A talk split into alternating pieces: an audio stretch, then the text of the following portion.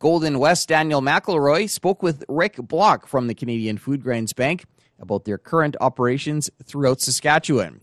They've currently got 34 different projects on the go, including a new project that supports food insecure people all over the world. Canadian farmers and producers have a pretty big role to play in uh, disseminating food around the world in your organization, right? Oh, absolutely. Canadian farmers. Um, I mean, it's the, it's Canadian farmers that really were at the heart of the origin of the Foodgrains Bank. And years ago, it used to be, you know, actually the, the grain that was actually produced was actually shipped as, as emergency food assistance.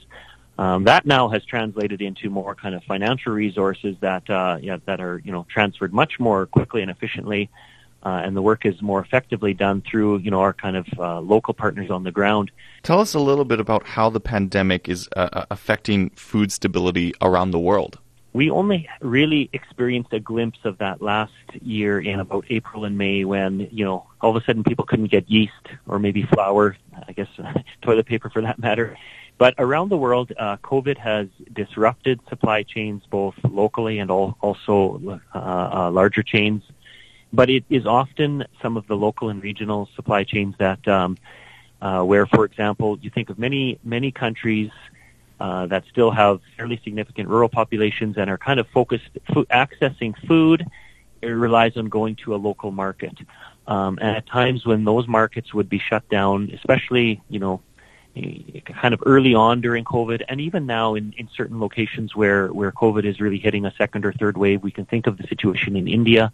Uh, that is exasperating both uh, being able to access food, uh, but then also the, the impact that it has on people's livelihoods and the amount of essentially cash on hand that they have to be able to, to buy food and keep food, you know, keep uh, uh, uh, themselves and their family fed. So, is the uh, Canadian Foodgrains Bank looking at potentially needing to up the ante, as it were, um, going into this uh, this upcoming year? Well, our work is uh, largely based on on the support from grassroots supporters, and so I mean we can say even in this past year, um, and myself as a regional representative for Saskatchewan, um, very humbling to kind of see the response, the very um, committed response from from Canadians uh, to say, "Hey, we we have been impacted somewhat, uh, but we do know that others are being impacted more severely, and we want to respond to that." So, in many ways, the Foodgrains Bank, by virtue of its very broad donor base, has really already stepped up. Uh, the federal government has also stepped up in relation to uh, increasing some level of funding uh, through the Food Foodgrains Bank that is specifically in response to to uh, to some of the situations that uh, that COVID has kind of um, presented in a number of parts of the world. And I mean, another part of it is we know we aren't able to encompass, you know, really the Foodgrains Bank. You know, we can do what we can uh, to alleviate hunger in the areas that we work in, knowing that there still are there's still a lot of work to do. Um, and we, yeah, continue to uh, to you know try to do as best uh, that we can do with the resources that we have. Block went on to say they really appreciate the sense of stewardship of resources, which is a major value throughout Saskatchewan, and that a number of farmers have already committed acres of land to help those in need. For Golden West Radio, I'm Daniel McElroy.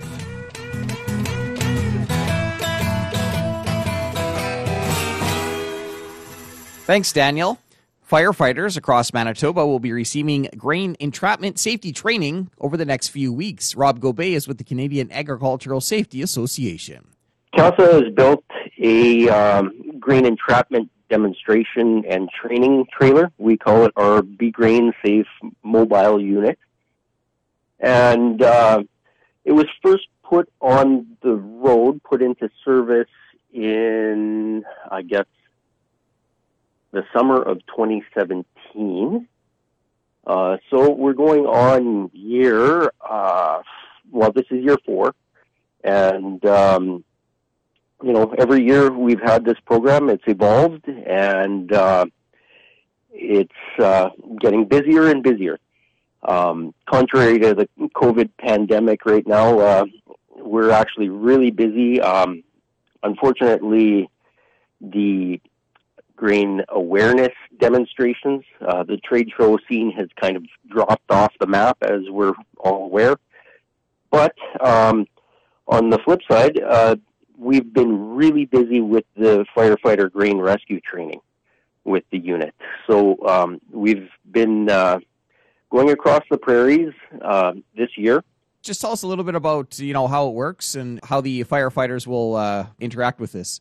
Well, the unit itself, um, like I was saying, we do some awareness demonstrations at trade shows where we basically uh, demonstrate using a mannequin how quickly uh, a person can get entrapped in grain um, by using their system and things like that. But when the firefighter they're training, uh, we have our grain rescue training program that we've created with the help of the Office of the Fire Commissioner in Manitoba. Um, and when they do their training, uh, they they take turns doing the different uh, roles in the scenario. Uh, one person acts as the victim, so they physically uh, entrap a live firefighter and do a mock rescue with them. Um, and just to clarify, there are some safety controls in the uh, demonstration bin as well. There's a safety grate at the bottom, so no one can get sucked uh, through the chute and into the auger system. So it is environment. Um, but uh, the firefighters take on the various roles. So one is the victim. Um, we have two rescuers and one helper during the uh, training scenario, and they all take turns taking on the various roles. Um, combined with that, uh, prior to that uh, practical training, there is a requirement to take either a one day in class theory component, or we've also developed an online module now uh, based on the need for uh, remote learning. That was Rob Gobay with the Canadian Agricultural Safety Association. Firefighter training took place in Miniota, Manitoba over the weekend. That's it for the Prairie Ag Wire for today. If you have any questions or opinions to share, send them to us by email, the farm desk at goldenwest.ca. On behalf of Daniel McElroy, I'm Corey Canute. Thanks for listening and have a great afternoon. The Prairie Ag Wire will return tomorrow on the Golden West Farm Network.